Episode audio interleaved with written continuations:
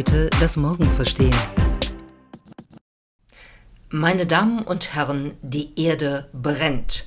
So hat die Schweizer Bundespräsidentin Simonetta Sommaruga im eiskalten Kongresssaal die erste Plenarsession des 50., also des Jubiläums Weltwirtschaftsforums in Davos eröffnet. Und äh, das könnte man annehmen als als Stimmungsbeschreibung dieser ähm, Veranstaltung, dieser fünf Tage der Versammlung der wichtigen, der großen, mächtigen, aber auch von NGOs, von Klimaschützerinnen und Kämpferinnen. Aber die Stimmungslage war sehr, sehr unterschiedlich ausgeprägt und es gab eine Menge an Fragezeichen, es gab aber auch eine Menge an Zuversicht. Und wir haben uns das alles angeschaut und wollen euch einen Eindruck in diesem Podcast geben. Und wir, das sind Miriam und Lea. Die Erde brennt. Das hat Simonetta Sommaruga so gesagt. Damit meinte sie beispielsweise den Amazonas in Brasilien und die Wälder Australiens. Sie hat im Prinzip gesagt, der Klimawandel ist wirklich die zentrale Herausforderung, nicht nur für die Welt aktuell, sondern auch für dieses Weltwirtschaftsforum 2020. Und das war es ja irgendwie auch. Ne? Das war ja wirklich ein, ein durchgängiges Thema, was irgendwie auf allen möglichen Veranstaltungen absolut äh, immer wieder vorhanden war. Viel mehr auch als in vorherigen Jahren, so habe ich das wahrgenommen, definitiv als letztes Jahr und im vorletzten Jahr, wo, wo ich jetzt hier präsent war, war ein absolut roter Faden. Und ich fand das tatsächlich auch eine sehr bedeutsame Opening Line, die Erde brennt, weil das war ein äh, Kontrastprogramm für diejenigen, die im Raum waren. Das war die Einführung zur Rede von Donald Trump. Und wir saßen da mit ungefähr 1200 Leuten in diesem Saal. Und ehrlich gesagt war es wahnsinnig kalt. Du hast es eben schon gesagt, wir haben alle gezittert. Und dann spricht sie von dieser brennenden Erde, alles stünde in Flammen und es war also so ein gewisses Setting für die Stimmung dieses Weltwirtschaftsforums, worauf dann aber hin eine Rede folgte vom US-Präsidenten, die ja was ganz anderes abgezeichnet hat. Donald Trump hat es tatsächlich gewagt, ungefähr 30 Minuten lang eine Liste sondergleichen runterzurattern von seinen angeblichen Erfolgen. Es ging klar um die Wirtschaft, aber was er da wirklich alles aufgezählt hatte, war A, so viel und B, so eigentlich fast unnachprüfbar. Es waren lauter Zahlen, lauter Fakten, die relativ zufällig zusammengewürfelt waren. Es ging um Jobs, äh, hauptsächlich natürlich US-Jobs. Es ging um den amerikanischen Mittelstand. Es ging um die Börsenwerte von US-Unternehmen. Und natürlich, wie das bei Donald Trump immer der Fall ist, war alles wahnsinnig positiv. Er war unfassbar optimistisch. Ja, also das war ein, ein Selbstlob sondergleichen. Ich habe sowas, glaube ich, in meinem Leben noch nie gehört, muss ich sagen. Und ich habe irgendwann, also am Anfang habe ich gedacht, naja, okay, der, der ist jetzt im Wahlkampf und es ist ja auch okay, wenn man mal ein paar Minuten sozusagen, äh, nachdem er vor zwei Jahren hier am, am World Economic Forum war, wenn man dann mal darauf eingeht, ähm, dass sozusagen vieles geklappt hat. Und es ist ja auch so, es sprechen ja nicht alle Daten gegen ihn. Er hat ja ein paar Dinge, die er durchaus vorzuweisen hat. Aber ich habe dann gedacht, so jetzt kommt gleich die Botschaft. Er muss ja irgendeine Idee haben. Warum eine Vision er, mal. Irgendeine Vision, warum er hier ans WEF gekommen ist, nach Davos gekommen ist. Aber es kam nichts. Und irgendwann nach einer Weile habe ich gedacht, ich glaube, der hat vorher Umberto Ecos Buch Die unendliche Liste gelesen und hat gedacht, ich zähle einfach nur meine tatsächlichen oder vermeintlichen Erfolge auf. Und das war eine Rede, die war also nicht nur inhaltlich komplett an dem vorbei, was hier eine eine Audience, ein Publikum beim Weltwirtschaftsforum erwartet. Und auch die Textsorte war so, dass ich dachte, oh mein Gott, ich möchte nicht wissen, wer diese Rede geschrieben hat, ich würde den sofort entlassen. Oder die, weil so kann man, man kann nicht 30 Minuten lang Dinge aufzählen, ohne einen einzigen roten Faden und eine Botschaft zu haben. Und dann auch noch so abgedreht, also irgendwann nach ungefähr 25 Minuten sprach Trump davon, dass Amerika aktuell das sauberste Wasser und die klarste Luft der Welt hätte. Und da habe ich wirklich gedacht, okay, jetzt befinden wir uns faktisch in deinem Traumland. Wir hören da einfach mal rein. This is not a time for pessimism. This is a time for optimism. Fear and doubt is not a good thought process because this is a time for tremendous hope and joy and optimism and action. But to embrace the possibilities of tomorrow, we must reject the perennial prophets of doom and their predictions of the apocalypse. Abgesehen davon, dass hier einiges grammatikalisch fragwürdig ist, finde ich es eine ganz klare Nachricht, dass er sagt, Angst und Zweifel sind kein guter Gedankenprozess. Also über Angst kann man ja noch reden, ja, aber bei Zweifel würde ich sagen, gibt den schönen Spruch bei der Verlagseröffnung einer, äh, einer Freundin äh, an die Wand projiziert, im Zweifel für den Zweifel und gegen den Zwang. Also Zweifel ist ja eine sehr demokratische und sehr inklusive ähm, Perspektive. Und sogar eine christliche. Jeder Christ sollte Zweifel haben. Ja. Also ich glaube, viele philosophische Ansätze würden behaupten, dass Zweifel wahnsinnig wichtig ist, weil das ist kritisches Denken. Und aktuell haben viele auch am Weltwirtschaftsforum Zweifel am aktuellen System, am aktuellen Ansatz, wie wir mit dem Klima umgehen, wie wir es jahrelang gegangen sind mit unserer Umwelt, mit der Natur. Und dass er sich da hinstellt und sagt, der Zweifel ist kein guter Gedankenprozess. Und dann auch noch die, ähm, ja, die Propheten der Apokalypse, wie er sie nennt, die Klimaschützerinnen und Schützer, im Prinzip an den Pranger stellt, das ist schon eine sehr deutliche Nachricht. Und die kam ja auch direkt vor einer ganz anderen Nachricht. Genau, das war sozusagen das, was Greta äh, Thunberg hier am World Economic Forum ähm, eigentlich zweimal sehr deutlich gesagt hat. Sie war lustigerweise eine Art zeitliche Einrahmung von Donald Trump. Sie war vor ihm dran und sie war nach ihm dran und hat natürlich eine ganz andere Position dazu. Hören wir mal rein. Well, I'm here to tell you that unlike you, my generation will not give up without a fight. The facts are clear but they are still too uncomfortable for you to address. You just leave it because you think it's too depressing and people will give up. But people will not give up. You are the ones who are giving up. No political ideology or economic structure has been able to tackle the climate and environmental emergency and create a cohesive and sustainable world. Because that world, in case you haven't noticed, is currently on fire. Da haben wir es wieder. Die Welt ist äh, in Flammen, steht in Flammen. So also auch Greta Thunberg. Und ähm, das ist vielleicht der Gegensatz, der sich hier zeigt, ohne dass man daraus schließen muss, dass die Stimmung insgesamt äh, so apokalyptisch gewesen sei am, am World Economic Forum. Aber der Gegensatz zwischen unterschiedlichen Positionen, gerade bei Klimawandel, war sehr deutlich. Hat sich übrigens auch ganz klar gezeigt bei den Reaktionen auf die Rede von Trump. Klaus Schwab, der, der Erfinder, Gründer des World Economic Forum, hat Trump natürlich begrüßt und verabschiedet. Und er hat dann beispielsweise einen Satz dazu gesagt, dass er Trump gedankt hat dafür, dass er die Welt äh, versuche mit seiner Politik mehr inclusive, also inklusiver zu gestalten, das hat schon relativ viel Kritik hervorgerufen, weil das ja auch ein Begriff ist, der eigentlich wirklich in eine andere Richtung geht und wo Trump eigentlich tatsächlich äh, eher ähm, äh, zu, zu, äh, zu Spaltung beiträgt als äh, zu Inklusion. Ja, während Klaus Schwab sich bei Trump mit solchen Lobsagungen bedankte, hat der US-Ökonom Joseph Stiglitz tatsächlich zu einer ganz anderen Waffe oder einem anderen Instrument gegriffen. Stiglitz hat wenige Stunden nach der Rede von Trump vor den Toren äh, äh, des Saals gestanden und hat tatsächlich ein analoges Flugblatt ausgehändigt. Und auf diesem Flugblatt, ich glaube, es waren zwei Seiten, standen alle Behauptungen von Donald Trump und vor allem die Zahlen, die das angeblich alles belegen sollten, diese Erfolge vom US-Präsidenten. Und Stiglitz hat die tatsächlich eine nach der anderen widerlegt mit verschiedenen äh, Statistiken und Berichten, die auch veröffentlicht waren. Das Lustige an dieser kleinen Anekdote ist, dass, obwohl es nun mal ein analoges Flugblatt war, tatsächlich immer dahinter in Klammern ein Link zu finden war. Da las man dann beispielsweise irgendwie New York Times. Man ging davon aus, dass man diesen auch hätte anklicken können, aber es war ja gar kein digitales Flugblatt sondern eben tatsächlich eine Broschüre, die wir in Händen hielten. Von daher war das irgendwie ganz süß. Nichtsdestotrotz hat Stiglitz damit natürlich eine ganz deutliche Haltung eingenommen, nämlich die des Fact-Checkings äh, gegen all diese Erfolgsbehauptungen von Donald Trump. Ja, und Fakten und Fiktionen oder den gesellschaftlichen Diskurs und das Verharren in irgendeiner Filterblase der eigenen Meinung ist auch ein Thema gewesen, was hier ganz oft aufgekommen ist, im, im Hinblick auf technologische Gestaltung, Deepfakes und so, aber auch im politischen Sinne. Und da ist vielleicht ganz interessant zu sehen, dass es eben auch Politikerinnen und Politiker gibt, die äh, dann nochmal auf eine Metaebene gegangen sind, so die deutsche Bundeskanzlerin Angela Merkel, die sich in ihrer Rede am Donnerstag eben angeguckt hat, was passiert da eigentlich im politischen Prozess und wie kann das sein, dass solche Positionen so gegeneinander stehen. Und dazu hat sie auch was Interessantes gesagt. Wie versöhne ich diejenigen, die an den Klimawandel einfach nicht glauben wollen, die so tun, als wäre es eine Glaubensfrage? Für mich ist es eine klassische Frage der völlig klaren Evidenz durch wissenschaftliche Daten.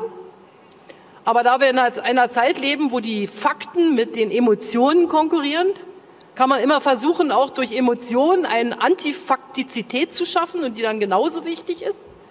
Das heißt also, wir müssen die Emotionen mit den Fakten versöhnen. Und das ist vielleicht die größte gesellschaftliche Aufgabe. Und da ist meine Theorie oder mein Angang, dass ich sage, das setzt zumindest mal voraus, dass man miteinander spricht. Und die Unversöhnlichkeit und die Sprachlosigkeit, die zum Teil herrscht zwischen denen, die das, den Klimawandel leugnen und denen, die ihn sehen und dafür kämpfen, dass wir ihn bewältigen die macht mir Sorge und die muss überwunden werden. Da sprechen hier viele Menschen miteinander, die selten miteinander sprechen, aber es sprechen nicht ausreichend viele Menschen miteinander. Es sprechen noch nicht ausreichend viele Menschen über dieses Spannungsfeld zwischen Fakt und Emotion und auch nicht über das Spannungsfeld zum Thema Klimawandel. So sagt es die Bundeskanzlerin. Ein Thema, was hier in Davos tatsächlich viele bewegt und worüber auch sehr viele Menschen gesprochen haben, wie auch schon in den letzten zwei Jahren, ist das Thema künstliche Intelligenz. So viele Menschen tatsächlich, dass ich tatsächlich dachte, dass die Autos, die an mir vorbei brausten und alle ein Nummernschild äh, aufzeigten, das mit AI losging, Artificial Intelligence.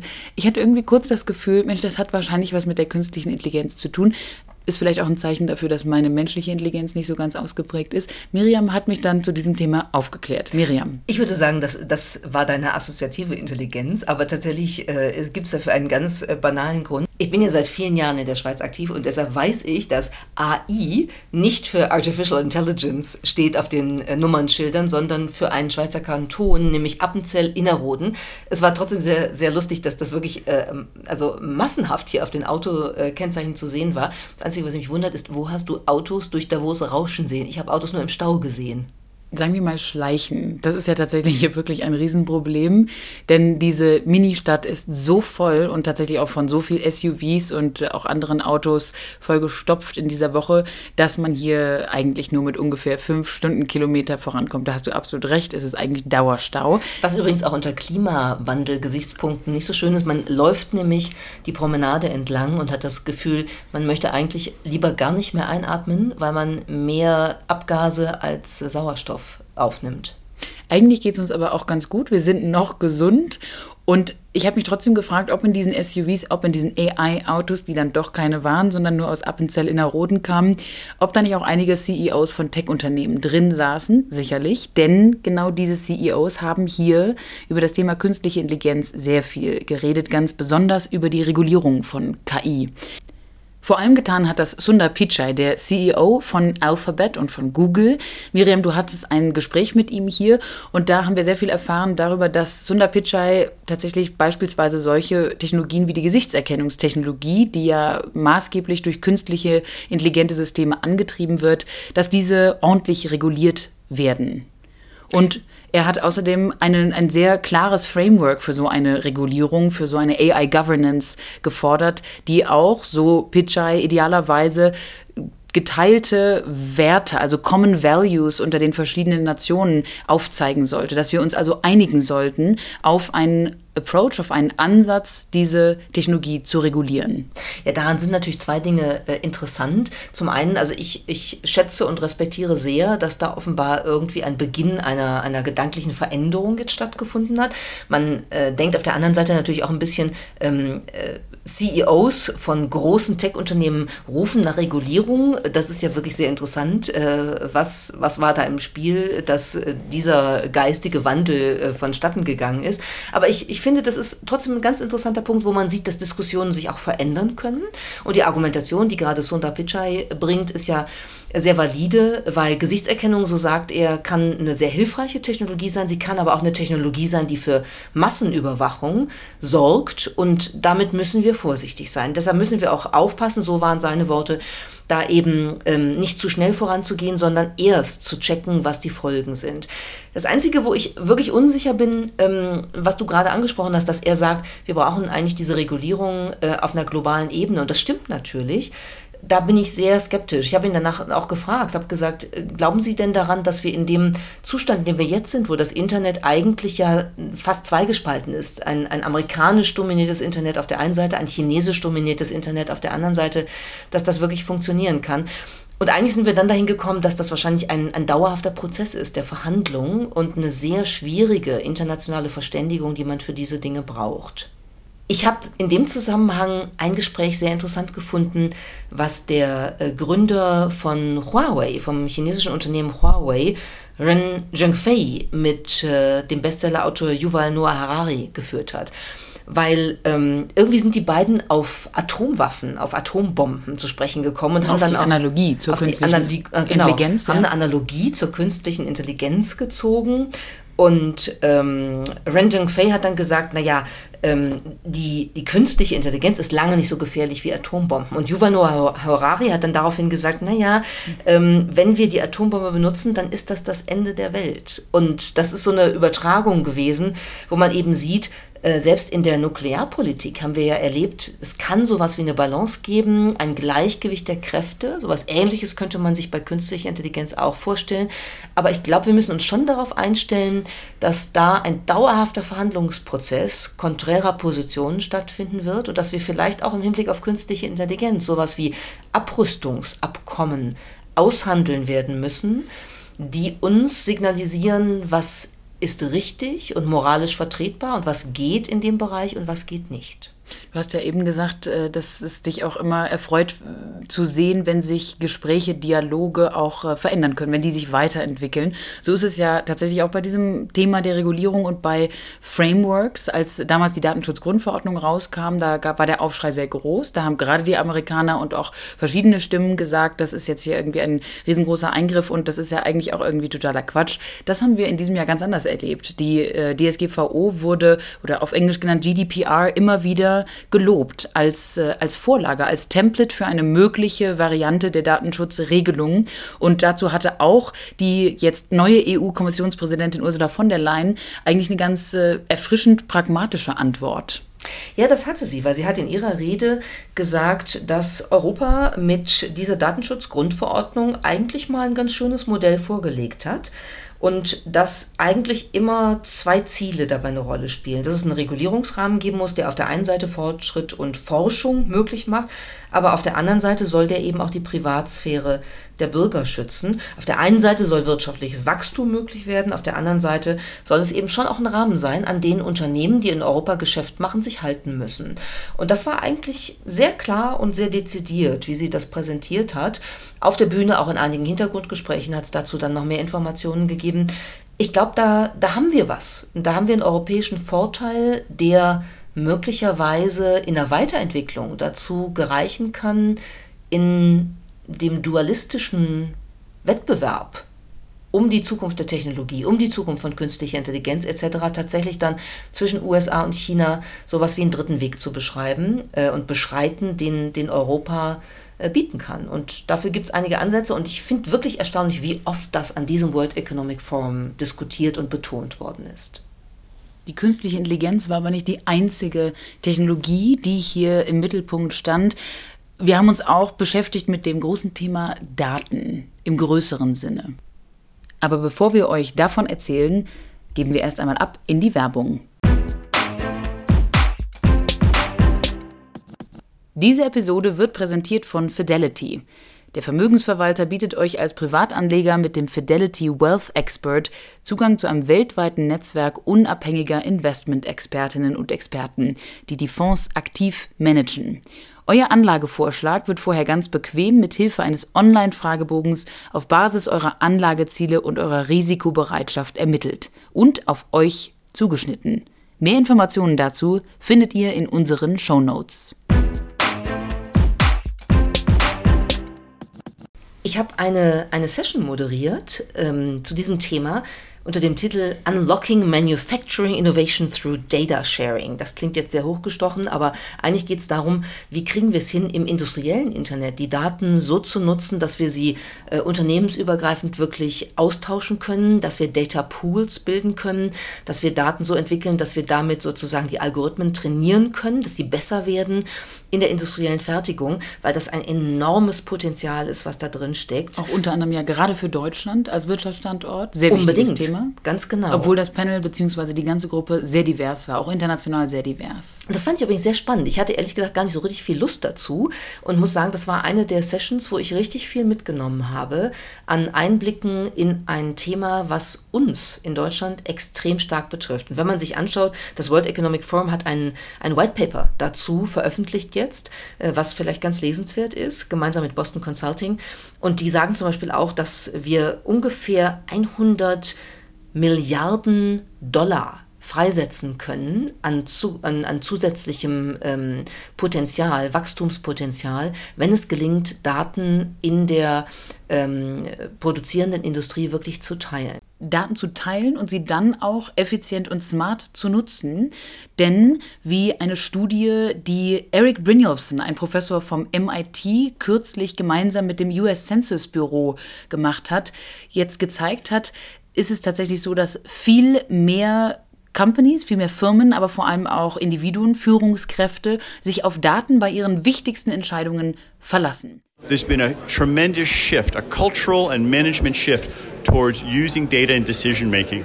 Uh, previously, we scored a lot of the companies as intuitive, gut based decision makers. Now, three times as many of them are data driven decision makers. Dreimal so viele Unternehmen, so viele Führungskräfte verlassen sich auf Daten als wie zuvor beispielsweise auf die Intuition oder auf das eigene Bauchgefühl. Und das ist jetzt die Frage, wie kriegt man es hin, dass man diese Datenorientierung auch nutzen kann, um wirklich Synergieeffekte äh, zu erreichen, dass man über Unternehmensgrenzen hinaus diese Daten teilt und dass man daraus den Mehrwert gewinnt. Und das ist natürlich ein bisschen schwierig, weil das White Paper des World Economic Forum zeigt ziemlich genau, wo da so die Hindernisse sind. Und ich glaube, so vier, das haben wir in der, in der Session wirklich schön rausgearbeitet, sind eigentlich am wichtigsten. Das ist einmal ähm, das Thema, wie kriegt man eigentlich ähm, Standards hin, also wie kriegt man Interoperabilität, schönes Wort, hin, dass nicht alle ihre eigenen Standards haben und deshalb nichts getauscht werden kann. Dann, wie äh, regelt man Sicherheitsprobleme, die natürlich beim Datenaustausch aufkommen können, welche Regulierung braucht man dafür und ganz wesentliches Thema auch Vertrauen. Also es gibt natürlich äh, Bedenken, will ich meine Daten aus meinem Unternehmen mit Daten aus einem anderen Unternehmen zusammenführen, will ich das teilen? teilen oder gebe ich dann sozusagen meinen Kernmehrwert weg? Da ist großes Misstrauen und ähm, trotzdem müssen wir es irgendwie überkommen. Und ein, ein Teilnehmer des Panels äh, war Wolf Henning Scheider, äh, der CEO von ZF Friedrichshafen. Das ist einer der top äh, weltweiten Zulieferer in der Automobilindustrie. Und der hat was ziemlich Schönes gesagt dazu. Wir haben in unseren Fabriken und auch mit unseren Lieferanten und Kunden Millionen von Daten, die wir heute nur zu einem Bruchteil benutzen. Und ein großes Problem ist, dass wir ein Babylon haben, dass äh, die Daten nicht miteinander sprechen können und in einer völlig unstrukturierten Form vorliegen, beziehungsweise äh, eben äh, von Firma zu Firma oder sogar von Werk zu Werk unterschiedlich sind. Ich träume davon, dass wir Standards haben wohl wissend, äh, dass äh, die Industrie so komplex ist, dass es nicht einen Standard geben wird. Aber wenn wir alleine schon einige hinbekommen würden, ja, sodass es nicht eine Welt von unglaublich komplexen Schnittstellen wird, äh, dann würde ich mich schon sehr viel wohler fühlen. Wir wollen keine Welt voller komplexer Schnittstellen, aber eine Welt voller unendlicher Möglichkeiten. Und das war vielleicht und das war vielleicht eine der größten Überraschungen an diesem WEF, denn wir haben herausgefunden, Schrödingers Katze ist aus dem Sack. Genau so ist es. Und wer jetzt schon sich fragt, was passiert jetzt gerade in diesem Podcast, der wird sich jetzt noch mehr wundern. Denn Schrödingers Katze ist ja eigentlich sozusagen eine, eine Analogie oder eine Metapher, vielleicht sogar eher, äh, zum Thema Quantum Computing. Und das war ein ziemlich großes Thema hier äh, am World Economic Forum und zwar zum ersten Mal in diesem Jahr. Und ich fand das wahnsinnig spannend. Jetzt wollen wir nur mal kurz die Katze nochmal erklären, damit keiner denkt, wir reden hier dummes Zeug. Also, äh, Schrödingers Katze ist eigentlich ein Gedankenexperiment Und äh, das geht zurück auf den österreichischen Physiker Erwin Schrödinger. Und Erwin Schrödinger hat gesagt, vielleicht kann man die Regeln der Quantenmechanik auf die reale, die makroskopische, die materielle Welt übertragen. Und diese Regeln der Quantenmechanik sagen eigentlich, dass physikalische Systeme unterschiedliche Zustände gleichzeitig haben können. Also in der Quantenphysik äh, können solche Quants verschiedene Zustände gleichzeitig haben. Und Schrödinger hat eben gesagt, wenn man das überträgt, könnte man eigentlich sich vorstellen, dass eine Katze gleichzeitig lebendig und tot sein kann. Das wirkt jetzt etwas wild und man versteht eigentlich gar nichts mehr, aber das ist eben genau das Geheimnis des Quantencomputing. Vielleicht ist dieses Geheimnis einfacher zu verstehen und eventuell sogar zu lüften, wenn wir uns einmal anhören, was Ginny Rometty, die CEO von IBM, eine Computerwissenschaftlerin und eine Expertin des Quantencomputings, insofern als dass sie uns erzählt hat, dass als sie vor 40 Jahren bei IBM angefangen hat, das auch gleichzeitig das Jahr war, in dem IBM mit dieser Art der Computerwissenschaft, dem Quantum Computing, angefangen hat, die Forschung daran begonnen hat. Ginny Rometty hat versucht, das, was du gerade sehr schön mit einer Katze umschrieben hast. Ja. Ginny Rometty hat versucht, das Quantum Computing Konzept einmal im Vergleich zu klassischen Computern zu setzen. Und das ist vielleicht hilfreich. All classical computers are, as you know, ones and zeros. They're on or they're off. That's how you do your computing. Quantum, think of it as, as shades of gray. Everything in between black and white at the same time. Während die klassischen Computer Einsen und Nullen behandeln, das binäre System, haben die Quantencomputer Graustufen, alles zwischen den Einsen und Nullen und das alles gleichzeitig zu bieten. Heißt, sie können parallel prozessieren. Das bedeutet zum einen, dass die ähm, Computing Capacity, die Kapazität der Berechnungen enorm gesteigert werden kann, ist extrem wichtig, weil wir natürlich wissen, dass Moore's Law, sozusagen die, die Verdopplung der Silikonkapazität auf den Speicherchips, auf den Mikrochips alle zwei Jahre an ihr Ende gekommen ist. Das heißt, da ist ein großer Vorteil des Quantencomputing. Und ein zweiter Vorteil ist, dass da natürlich ökonomisch ein Riesenpotenzial drin liegt. Schätzungen gehen so in Richtung einer halben Billion Dollar, die als Markt da im Moment noch brach liegen und natürlich gerne gehoben werden wollen. Aber Stichwort Klimawandel, auch da ist ein spannendes ähm, Momentum drin, denn tatsächlich brauchen Quantencomputer zum Teil um ein zehntausendfaches weniger Energie als klassische Computer oder Server. Also es geht um Effizienz, es geht um Schnelligkeit, es geht um paralleles Prozessieren. Wenn ihr euch aber nichts aus diesem Podcast merken könnt, außer dass Quantencomputer womöglich die Zukunft sind, dann wird euch vielleicht genau diese folgende Analogie helfen. Und die kam nicht von einer Computerwissenschaftlerin, sondern tatsächlich von einem New York Times Journalisten, der auch auf dem Event von IBM war, um das Quantencomputing zu erklären. Thomas Friedman, der dreifache Pulitzer-Preisträger, der sich jetzt lange mit diesem Thema beschäftigt hat, der folgendermaßen versucht hat, die Quantencomputer-Kapazität zu erklären. So think of binary computing was like flipping a coin. And if you create an integrated circuit that could flip that coin and create bits uh, a million times a second, you generated compute and storage. Quantum computing's like spinning a coin. You can be at the equator, you can be at the pole, you can be at the bottom. And if you could create an algorithm that could actually constructively interfere with the multiple states on that coin, you create massively more compute. Während die klassischen Computer mit, einem, mit einer Münze vergleichbar sind, die man wirft und dann also entweder auf den Kopf oder die Zahl gelangt, ist der Quantencomputer eigentlich wie eine Münze, die man dreht. You spin the coin. Diese Münze dreht sich also, so dass ständig alle Zustände gleichzeitig möglich sind. Man kann Kopf und Zahl kaum noch voneinander kaum noch voneinander unterscheiden, denn sie sind eigentlich für das menschliche Auge eben gleichzeitig da. So Thomas Friedman. Und was ich ganz spannend fand, ähm, dass Friedman eigentlich einen schönen Schritt gemacht hat, das noch auf eine höhere Ebene zu ziehen, auf eine Metaebene zu ziehen. Er hat nämlich argumentiert, dass unsere ganze Welt eigentlich in einen Quantenzustand gerät. Das heißt, er hat gesagt, alle zweiseitigen Weltsysteme sind implodiert. Ja, wir haben nicht mehr sozusagen äh, das, was wir früher aus dem Kalten Krieg kennen, Ost gegen West. Wir haben nicht mehr klassische politische Unterscheidungen zwischen links und rechts. Wir haben nicht klassisch, man ist für oder gegen etwas, sondern wir haben ganz viele Zwischenzustände. Und die Politik muss sich darauf einstellen, dass sie eben auch diese Spinning Coin, diese sich dauerhaft drehende Münze irgendwie ja bewirtschaften muss und damit umgehen muss. Und wir sind eigentlich auf dem Weg von einer binären Politik zu einer Quantenpolitik. Das fand ich eine ganz interessante Beschreibung einer veränderten Weltlage, die man wirklich an verschiedenen Bereichen sehen kann, die man auch an den Diskussionen hier am World Economic Forum hat verfolgen können und womit man ähm, zeigen kann, dass Technologie und wirtschaftliche, gesellschaftliche, politische Entwicklungen irgendwie Hand in Hand gehen. Das heißt, das, das greift ineinander und hat miteinander zu tun.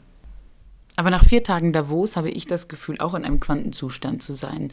Da sind ganz viele Gefühle und Gedankengänge gleichzeitig möglich. Beispielsweise bin ich sehr müde, fühle mich aber auch durchaus inspiriert. Also vielleicht bezieht sich das auch nicht nur auf die Technologiebranche und die Wirtschaft, sondern tatsächlich auf einen Zustand, auf einen Weltzustand, den wir mittlerweile alle nachempfinden können, was Thomas Friedman da formuliert hat. Und das Schöne ist, und damit können wir dann auch zum Schluss kommen, das hat Sundar Pichai äh, gesagt, ähm, im Gespräch, das wir hatten, dass eigentlich wir mit Quantencomputing zurückkommen zum Naturzustand, der ähm, in unserer existenziellen Welt überall gegeben ist, wo ganz wenig binär ist, 0 oder 1, und ganz viel beschrieben werden kann mit Zwischenzuständen, die wir gar nicht so genau greifen können. Und das ist eigentlich eine schöne Analogie. Ganz genau. Wir sind ja auch als Menschen nicht nur binär oder zweiteilige Systeme. Von daher Here is to multitudes. Wir sind ja auch als Individuen immer viele ineinander vereint. In diesem Sinne wünschen wir euch jetzt eine schöne Woche und das war die erste Folge der achten Staffel des ADA Podcasts. Dieser Podcast wird entwickelt von der ADA-Redaktion, ein Teil der Handelsblatt Media Group und produziert von unserem Tonmeister in Düsseldorf, Julian Stephan.